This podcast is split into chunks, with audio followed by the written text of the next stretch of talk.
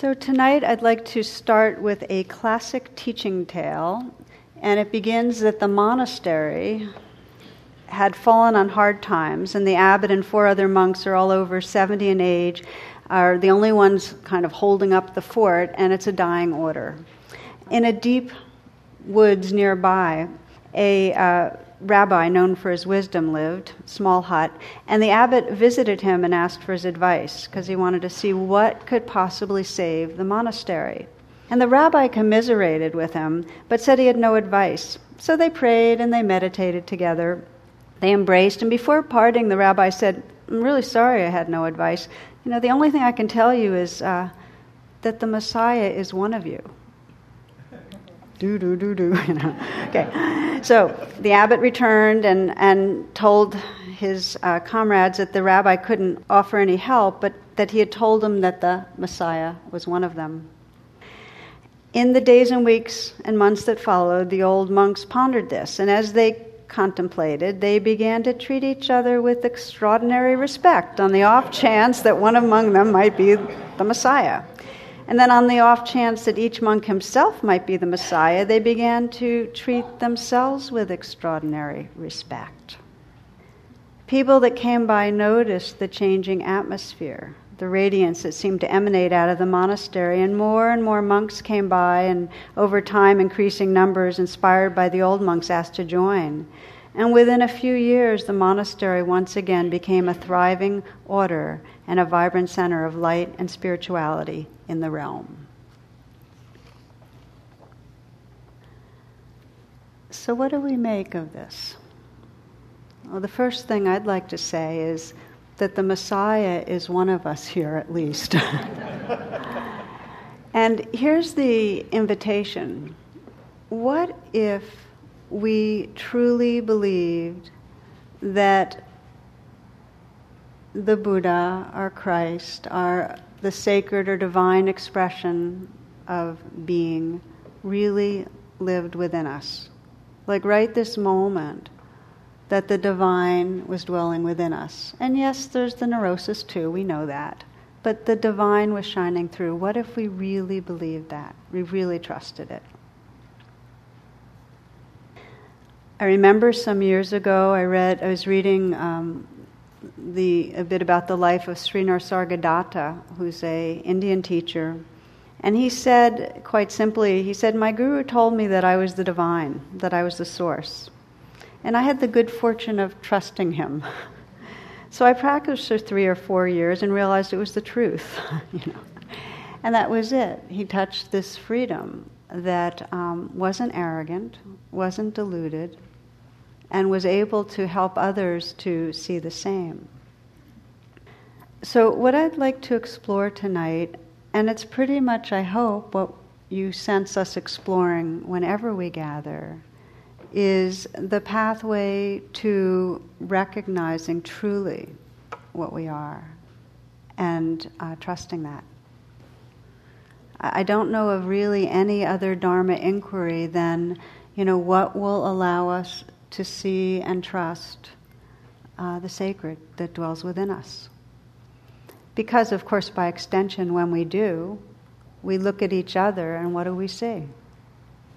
To the extent that we look within and see a very limited, confined, um, uh, flawed self, that same filter is looking at the world. Isn't that so? We, we kind of sense that instinctively. So, the, the beginning, can we begin to trust?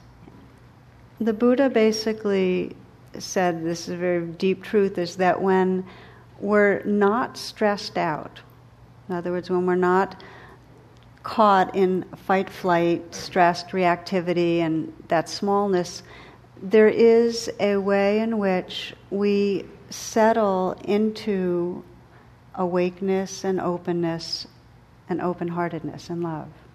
In other words, we become who we are. But because we're stressed a lot, we tend to get reactive, and then we hitch our sense of self to the reactive conditioned self. So, this is what we're going to explore tonight. And I'd like to do it based on a kind of organize this talk around a teaching that is one of my favorite teachings in the world from the Tibetan tradition. I usually only introduce and explore this uh, when I'm teaching a longer retreat because there's a certain quality of settledness that makes us more available to it. Uh, but it's just been calling to me recently, so I decided um, that we'd just jump in and reflect on it together tonight. So, the teaching is that who we are, this awakened awareness that's really our nature, is closer than we can imagine. This awakened nature is more profound than we can imagine this awakened nature is easier than we can imagine, and it's more wondrous. Okay? We're going to take them one at a time. And as we explore them, what we'll explore also is a very fundamental illusion that we're buying into when we don't realize this teaching. So the first piece is that who we are, awareness, love, is closer than we can imagine. And the illusion that we live in is that there's something we want or something that we want to realize about ourselves that's down the road. We have this idea that maybe it's true, but it's down the road, it's not right here.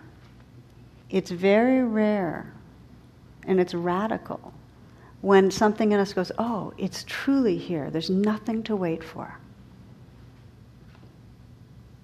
And yet, this teaching says it's closer than we can imagine. It's really right here.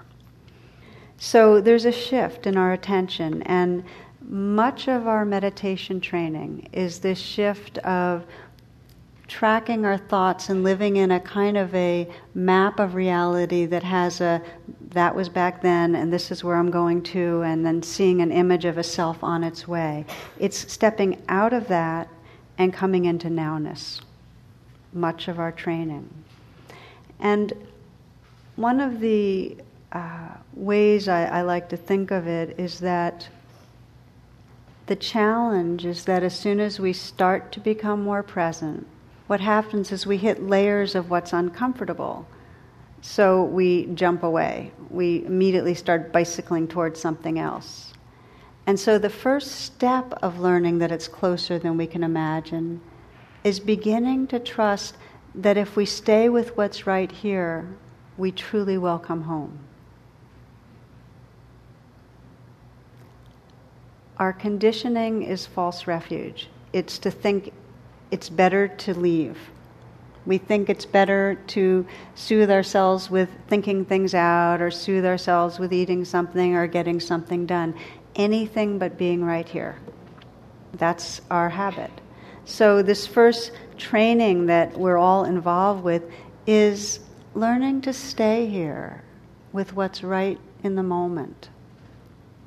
I heard of one person who's now wearing this necklace. It's this dog bone necklace, and it says, sit, stay, heal, H E A L, heal. and I thought that was really good. So, the practice that we explore most weeks is how to let now be an entry, to really be here and stick around even when it's not so easy one uh, woman described her experience several years ago, I, and I shared this, I think, last year, when she was, um, she had been estranged from her mother for decades, but in her mother's later years, they made this kind of truce, and they weren't close, but much, much of the anger was gone. Her mother was still very controlling and judgmental, though. She got diagnosed with cancer, and her mother wanted to make amends, and so because she had, you know, alienated a lot of people in her life. So, what she asked for, she said, um, you know, when you notice that I'm off in some way, you know, let me know how I'm doing. And so, um, some relatives came over to visit, and mother was on very good behavior. They left, and she said to her daughter, "So, how did how that go?" And her daughter said, "You know, mom, you did really good." And her mother shook her head and said, "No, I did really well.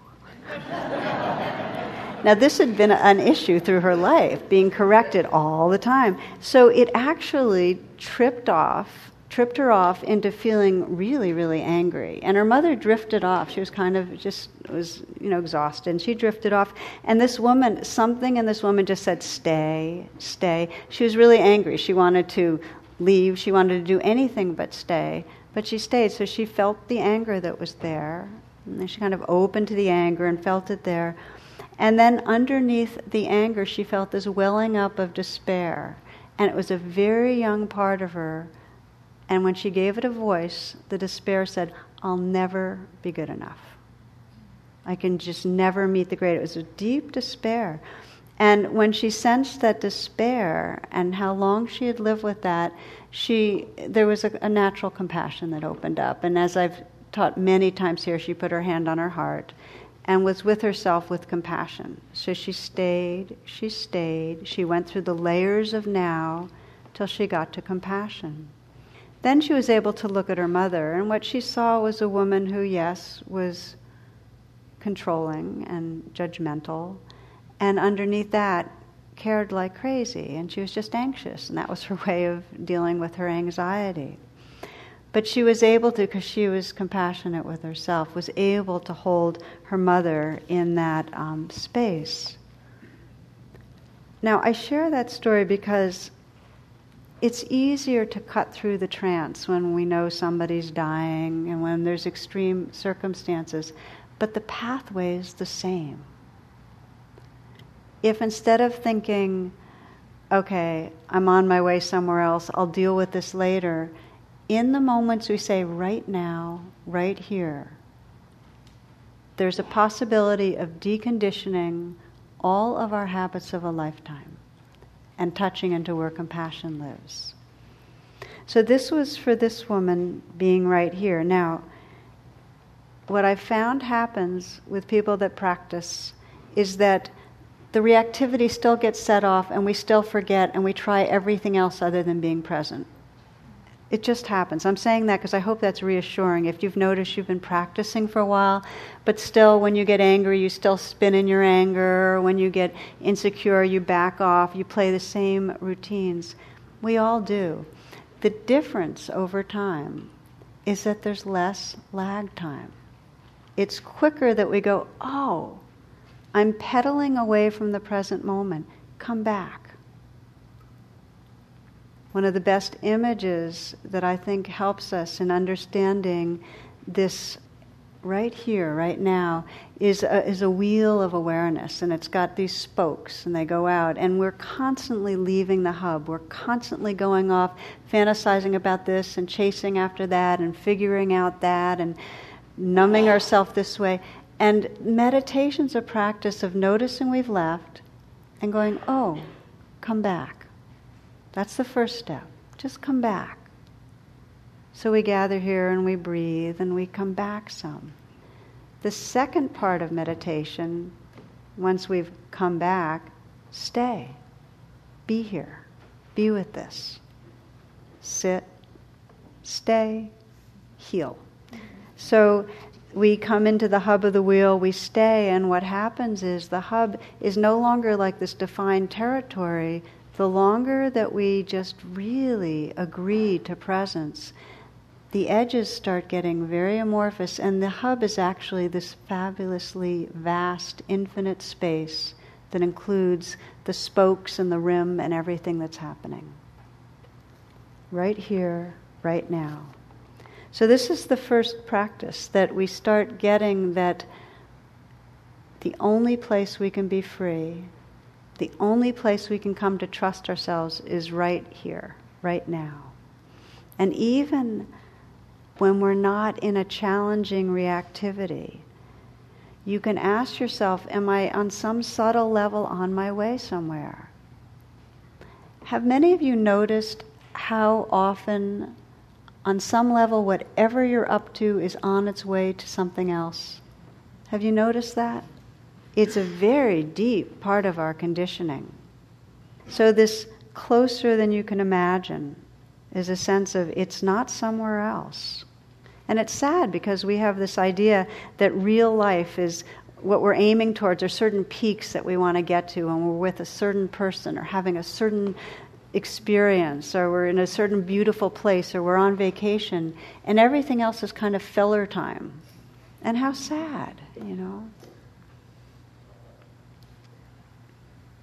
There's a cartoon I like where you see fleas walking through a forest of fur, wondering if there really is a dog.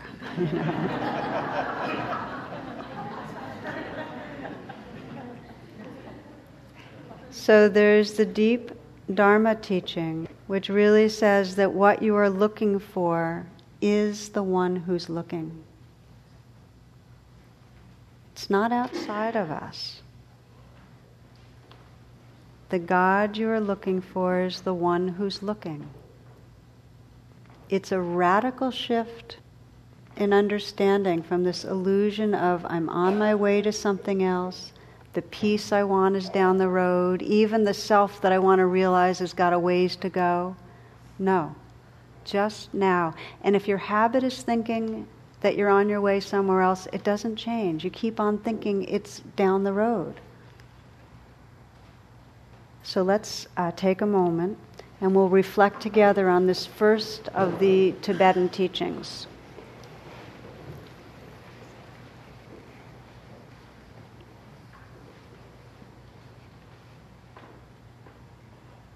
So you might close your eyes and for a moment just scan and sense what the virtual reality is that you've been living in over the last 24 hours. Like, what have been the main wants or fears or preoccupations? So, just with an honesty and a gentleness, just to acknowledge your own way of being on your way somewhere of chasing after something or trying to get away from an experience, of trying to manage things.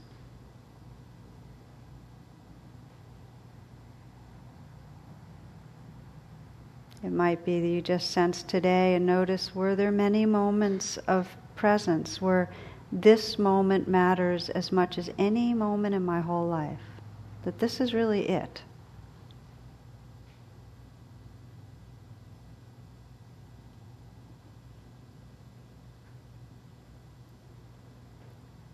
And then try on this that it really is what we seek is closer than we can imagine. It's right here. It can never be anywhere else. And just come to the hub of the wheel right now, listening to the sounds that are right here.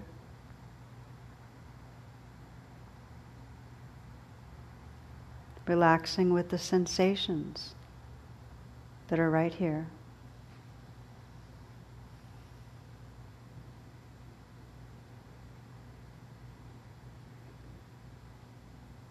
So that you're aware of all the foreground, this life, sound, sensations. And also aware of the background of presence, this inner space. It's the most subjective sense of what you are, this awakeness.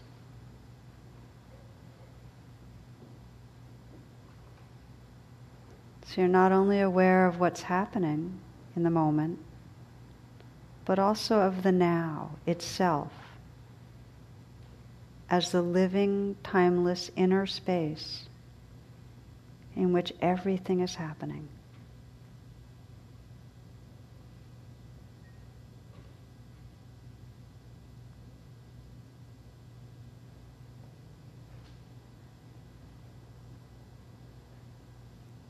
God we seek, the Buddha nature we seek, the awareness is closer than we can imagine. It's this nowness, this inner space of awakeness, of openness, right here.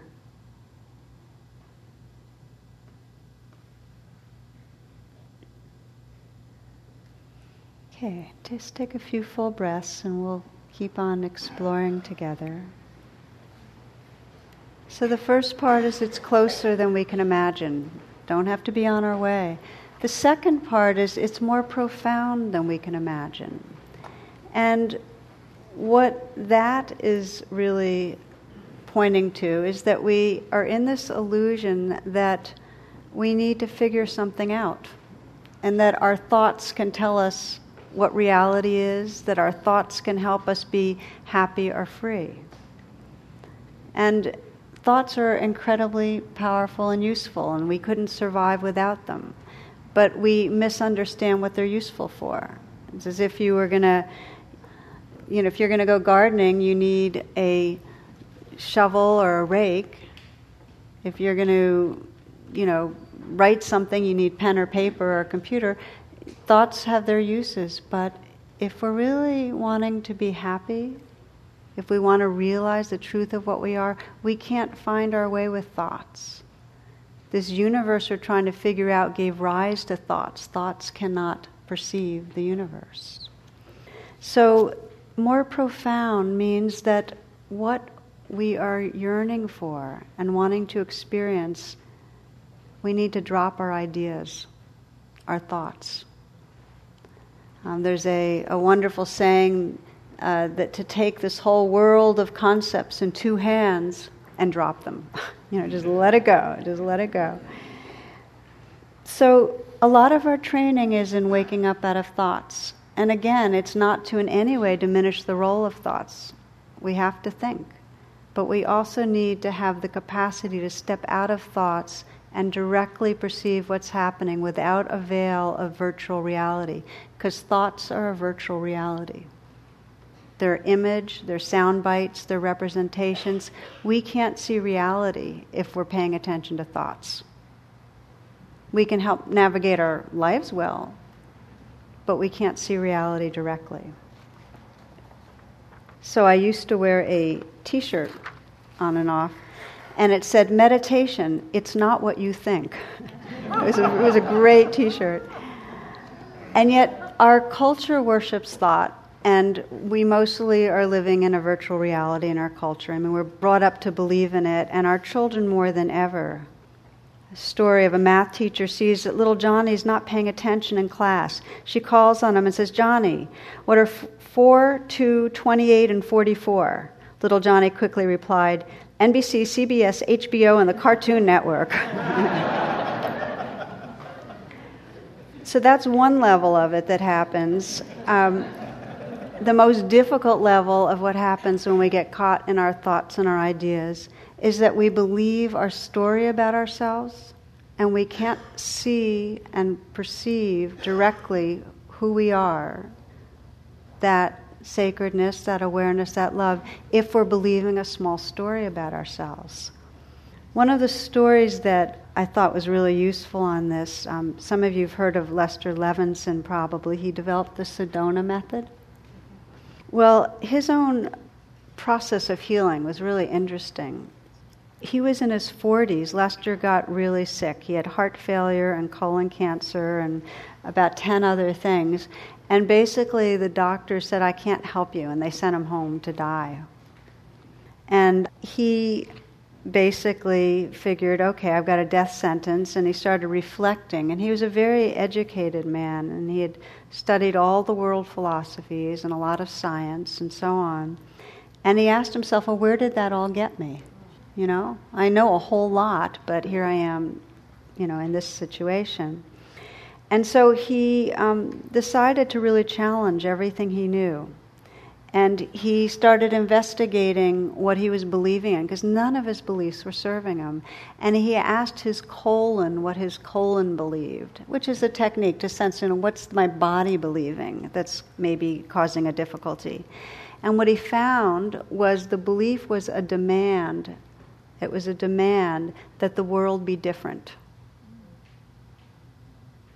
he was living in a story that in order for things to be okay, the world had to be different and he had to be different. And I listened to that story and I realized, wow, how many of us, most moments, are wanting it different, trying to make it different, just not okay with how it is. Now, this doesn't say that we see suffering and we shouldn't want to relieve it. This is not that. This is just saying we chronically have some notion of how things should be, and it's a mismatch with what is. So, these beliefs are really critical um, to see through. The reality that liberates us is more profound than any of our stories, but if we're believing our stories, we can't arrive in it. A couple of days ago, we had our, our monthly class. We call it satsang, which is truth and sang, community, sangha. And um, two people shared, and I thought in an interesting way that I wanted to bring into this group. Um, many of you were part of uh, the, uh, were here last week for a talk on happiness. And one person shared how he left that talk and he felt really, really happy. And he kept getting happier and happier. And then a couple of days ago, he was so happy he couldn't sleep. And then he started going, wait a minute, something's wrong here. And he began to mistrust his happiness. And then he, and he said the main, re, you know, he was mistrusting it. And when we started investigating, he was mistrusting it because he was feeling, wow, I'm a really good spiritual practitioner. I really am getting this stuff. I'm really happy. As if being happy was a reflection on his progress. Okay, that's one person. Another person who was there was saying, I'm really, really sad.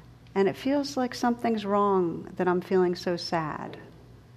And that sadness, in some ways, a reflection of my lack of spiritual progress. Do you see what's going on here? That if we take whatever state of mind, I'm happy, I'm sad, and then a self owns it, it's elaborated on and built into as part of our story of self, we cannot be in touch with who we really are. Choosing to be happy is wonderful. Choosing to be open to the possibility of loving more fully is wonderful to hitch our sense of identity to whether or not we're happy or whether or not we're sad is really limiting ourselves. So the inquiry is really what are you believing about yourself? What's the story you subscribe to that either has to do with a good person or a bad person, a person that needs to do X, Y, and Z in order to be better? Are you believing in some sense of being flawed, of being not okay? And the deep question is who would you be if you weren't believing those stories? Who would you be? Now, even when there is no major gripping belief that's kind of keeping us trapped, there is still, on some level, a veil of thinking. And it's a powerful question to ask yourself Am I dreaming right now? You know, if you just check in and say, Is there a dream going on? Is there some screen of thoughts about the world? And sometimes the veil is very, very uh, subtle, that's separating me from directly apprehending the moment that inquiry is profound. So, this next one meditation we'll do, this next reflection is that thinking is useful, and unless we can step outside the veil of thoughts, we cannot discover the nature of who we are, and we can't trust ourselves. We can't trust who we are. So, again, let's sit for a moment.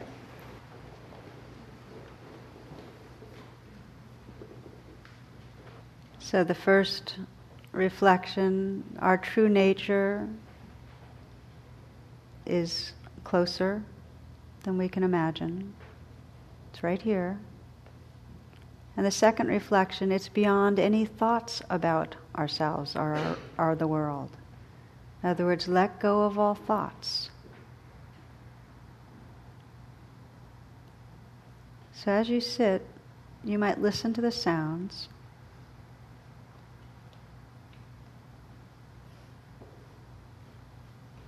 And you might feel the sensations of the moment.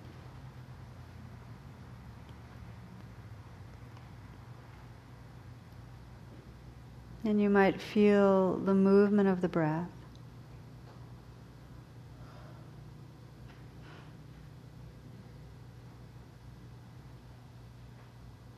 And just relax with the experience moment to moment.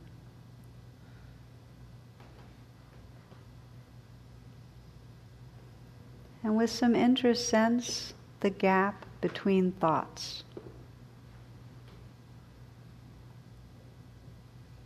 The light and truth of what we are shines through those gaps.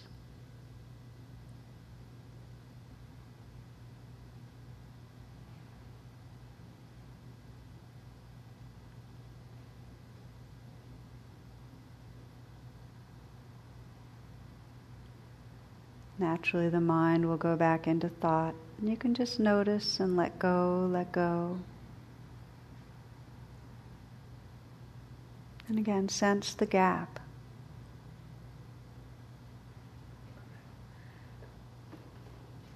Let go and rest in the gap between thoughts.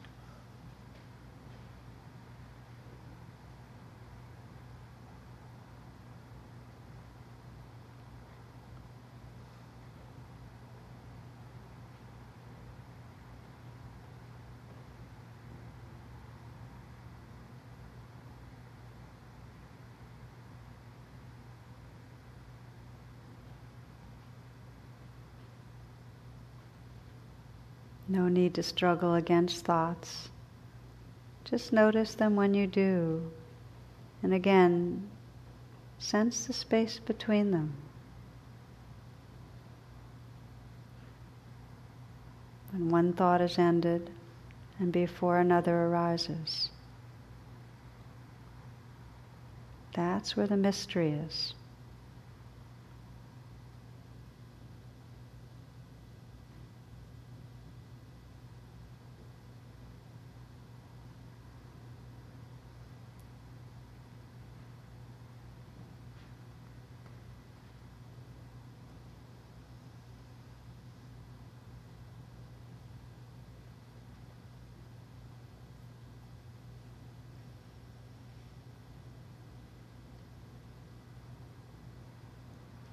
When the mind is momentarily free from its preoccupations, it becomes quiet.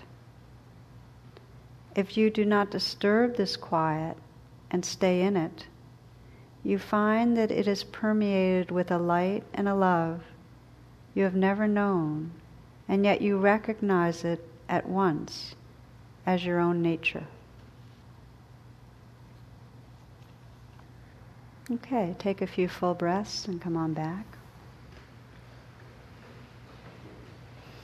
So we reflect and we begin with closer than we can imagine, right here. More profound, letting go of thoughts. The third is, I'd say, my favorite, and it's easier than we can imagine. And the reason it's my favorite is that one of the deep illusions that we live with is that we have to try hard. And I remember when I was, oh, in my mid 20s, and it was like a really major realization that I was pretty much all the time trying hard in some way. I mean, trying hard when I was talking to people, or trying hard when I was, what didn't matter what I was doing. There was some sense of straining. And um, in spiritual domains, we have the notion that we have to work real hard to overcome something.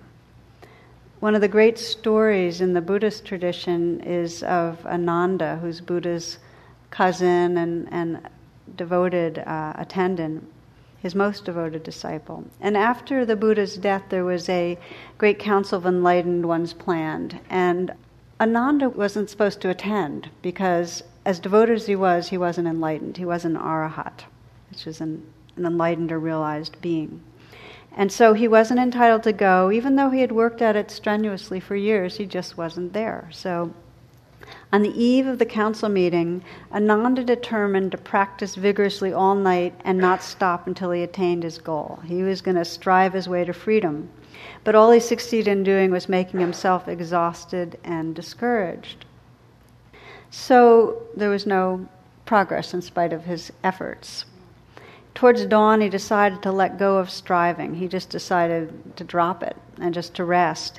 And in that state, he lost all greed for attaining anything all fear of not attaining, and he rested his head on the pillow and immediately became enlightened. So, what freedom? You know, really, what freedom? And just to say a few things about that story, some people might say, well, you know, if he hadn't been trying for the other decades, he wouldn't have been in a state so he could finally let go and be free. That's the classic argument. And it's a really good argument because there is a role for wise effort. I, everyone I know that I feel a sense of authentic unfolding, there has been some wise effort. What we mean by wise effort is those skillful trainings of the heart and mind that create an atmosphere for relaxing and letting go. Wise effort, we begin the wise effort by saying, Oh, I'm lost in thought a lot. Let me get the knack of noticing thoughts so I'm not gone so much. That's a wise effort, right? Or we might notice that the wise effort is that our heart is really judgmental and blames a lot, so we might practice the loving kindness practice and really offer kind messages to ourselves and others. That's a wise effort. Or we might notice that we're really grim and we have no sense that the possibility of happiness is there. And our wise effort is to decide on happiness. It's a very wise thing to do. But it's set, what makes it most wise is it sets it up so that we can relax. Because it's only in relaxing, it's only in not controlling that we can relax back into who we are. One of the best descriptions is that we really wake up in the same way we fall asleep. We kind of fall awake. And just the way you wake up from a dream very naturally, we fall awake. I mean, you know what it's like when you've forgotten a word and you try like crazy to remember it? We've got enough older people here, right? We know that, right? it doesn't work. You can't try hard, right? And as soon as you stop trying, or pretty soon after you stop trying, it just kind of bubbles up there, right? Same thing. Got to stop striving so much. I had a very uh, strong lesson in this when I was writing Radical Acceptance. I was, I was on the last chapter, and everything I did, I, I, my outside editor kept sending it back, and I just it wasn't quite right. And I, I, was really wearing down and losing confidence that you know here's this really important chapter, and I just kept trying harder and harder and getting more and more feedback that it just wasn't there. And so finally, at one point, I remember um, in front of my computer, I, I turned off my computer and I just said, I can't do this. And there was like this real wisdom in that because I, this striving self, really couldn't do it. And I uh, took my dog, I had a poodle named Tara at that time, and I took, so Tara and Tara went for a walk and went for a really long walk. And I didn't work on it. I went to sleep that night and um, really slept deeply. And the next morning, it just it just flowed. Um, I had to give up and relax. And um, interestingly, it was a chapter on the nature of awareness. No wonder. I mean, I, there's no way I could have written it from that state of mind. It's like longing for silence our stillness and being in this motorboat and chasing around a lake trying to find a spot that's still and creating this wake wherever we go and this vroom vroom. And it's like we keep on revving it up to try to get somewhere. And we're just stirring up things when what we're longing for is silence and space and presence. So how do we get there? It's kind of like we throttle back and we turn it off right? To pause. And this doesn't mean that our whole life should be pausing.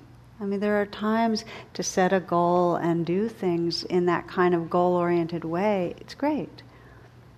But again, if what we're seeking in a moment is to realize the heart that's here, to love, we don't get to it by thinking hard, striving hard trying to get somewhere else.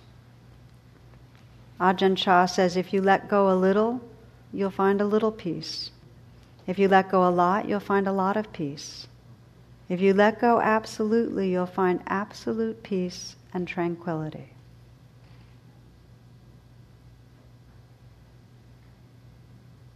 So, this third um, reflection, it's easier than we imagine, has got such a profound truth, and it's so different than our culture and our habits.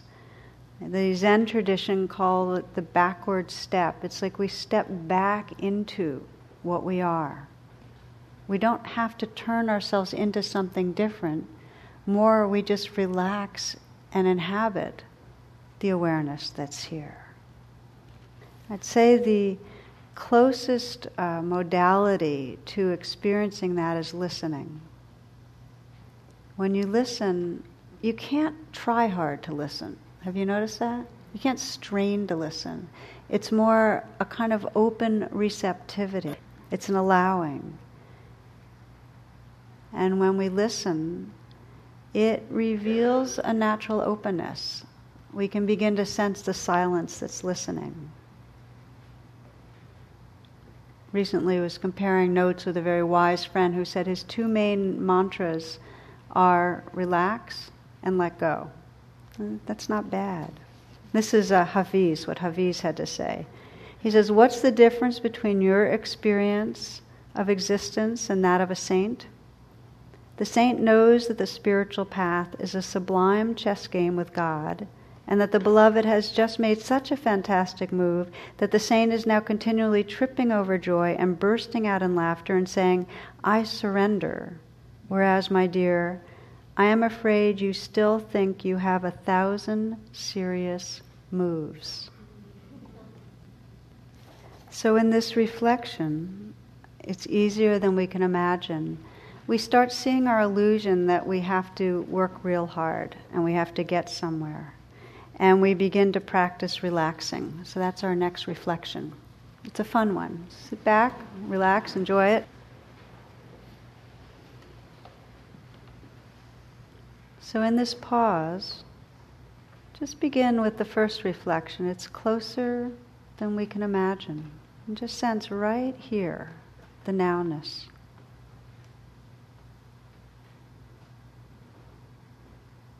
Just the aliveness that's here, sounds.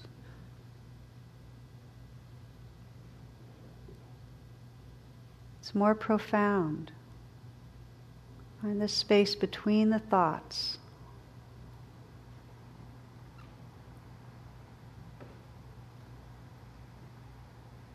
And it's easier. See how fully there can be a letting go.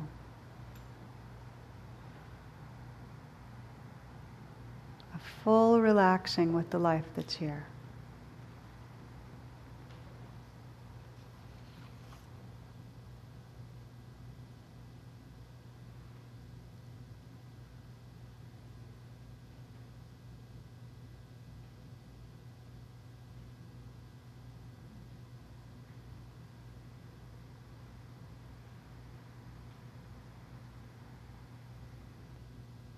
There's nothing to do.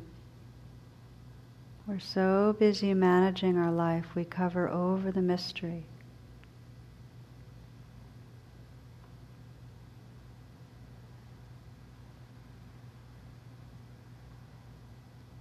Closer, right here. Beyond any thought. And easier.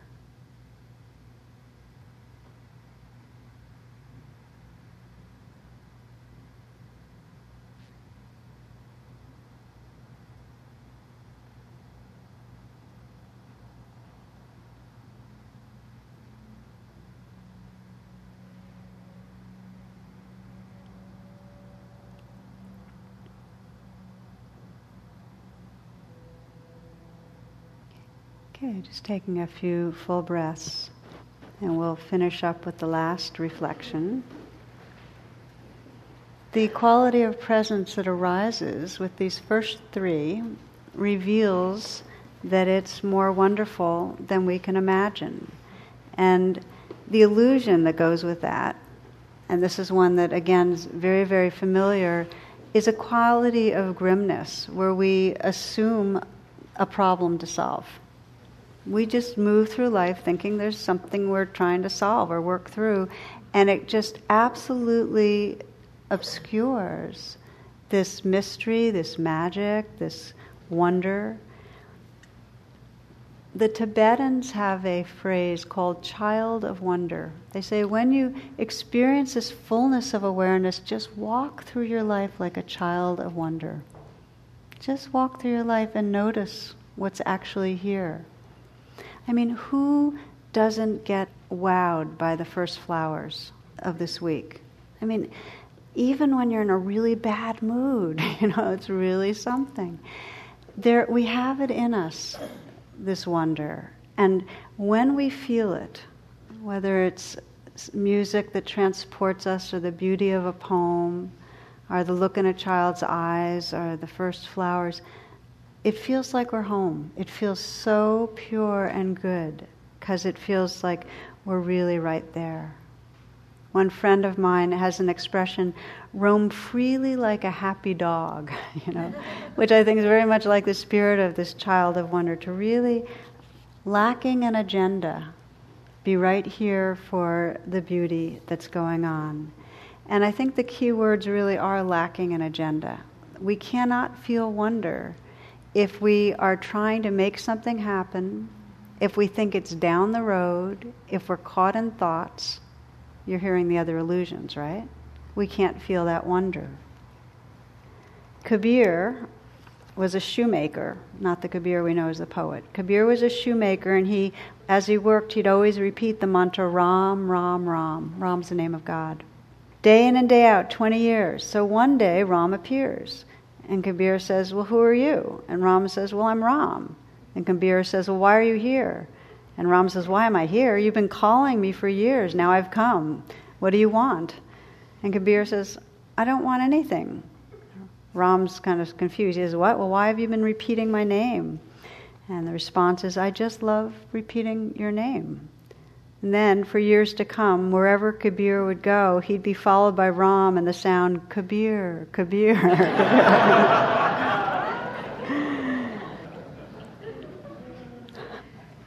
so we do what we do for the sheer joy of just doing what we do. It's not for the sake of something else. You know, can we just wash the dishes and feel the heat and the suds or take our shower? or get the mail or answer emails and in some way hold that space of, okay, this, it's all just happening. On a practical level, it takes pausing. It really takes a commitment to pause, to be a child of wonder because we are so habitually tumbling into the next moment. We're so habitually figuring things out and trying to make things happen, it takes pausing. That's the only way to undo the other illusions. So I invite you to consider this phrase, child of wonder, and in this week where it's much easier than usual, with this beauty that's blooming, um, to explore that kind of consciousness of not being on your way somewhere. So we started, we're going to end up with a final reflection now. We started with the story of the Messiah, and I, I started on purpose with that because probably the core illusion we have is that I'm a self, I'm a separate self, and I am limited, that the sacred or the divine is beyond me, is at another time, is not here.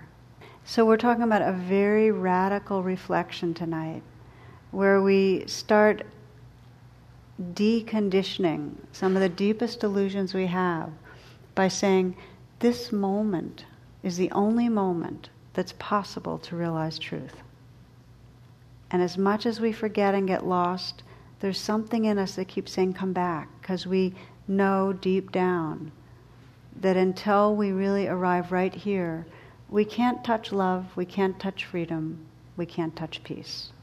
So that's the first one. It's closer, it's right here. The second is that for all the good of our thoughts, if we want to touch a moment of true freedom, we need to sense the gap between the thoughts.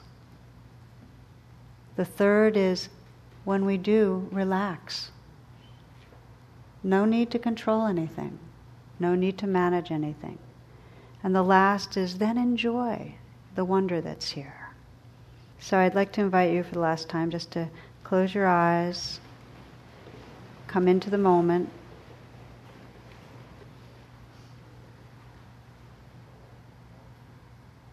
Sensing that wheel of awareness, just call yourself right to the center. Feeling your breath. Feel your heart, the intention towards presence.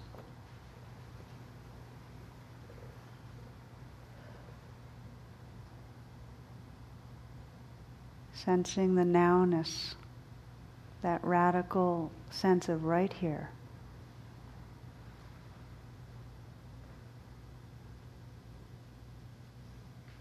And the inner space that opens up, this mystery of wakefulness and openness.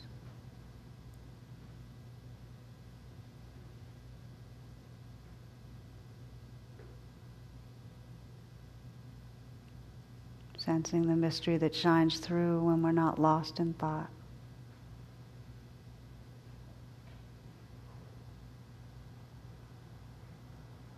And seeing if it's possible to relax even more just to be that presence.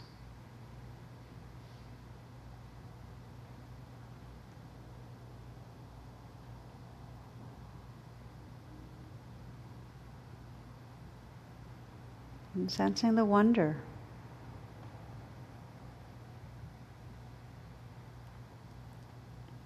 I'd like to close with the words of Mary Oliver.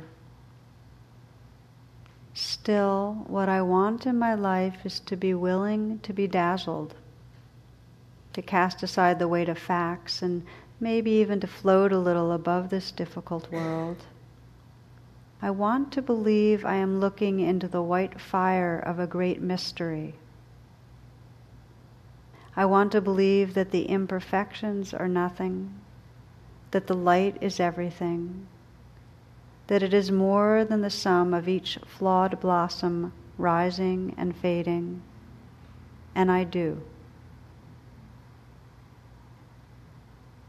I want to believe I'm looking into the white fire of a great mystery.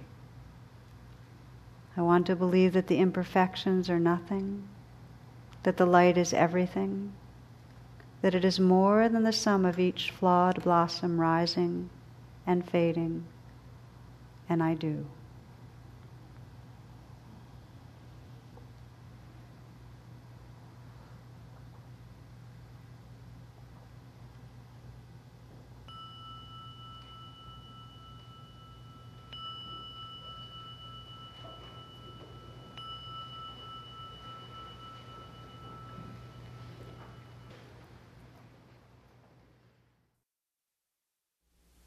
The teaching you have received has been freely offered.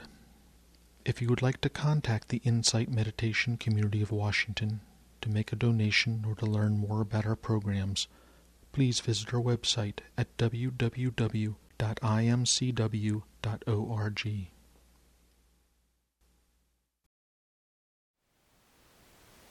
Thank you for listening. To learn how you can support the teachers and Dharma Seed, please visit dharmaseed.org slash donate.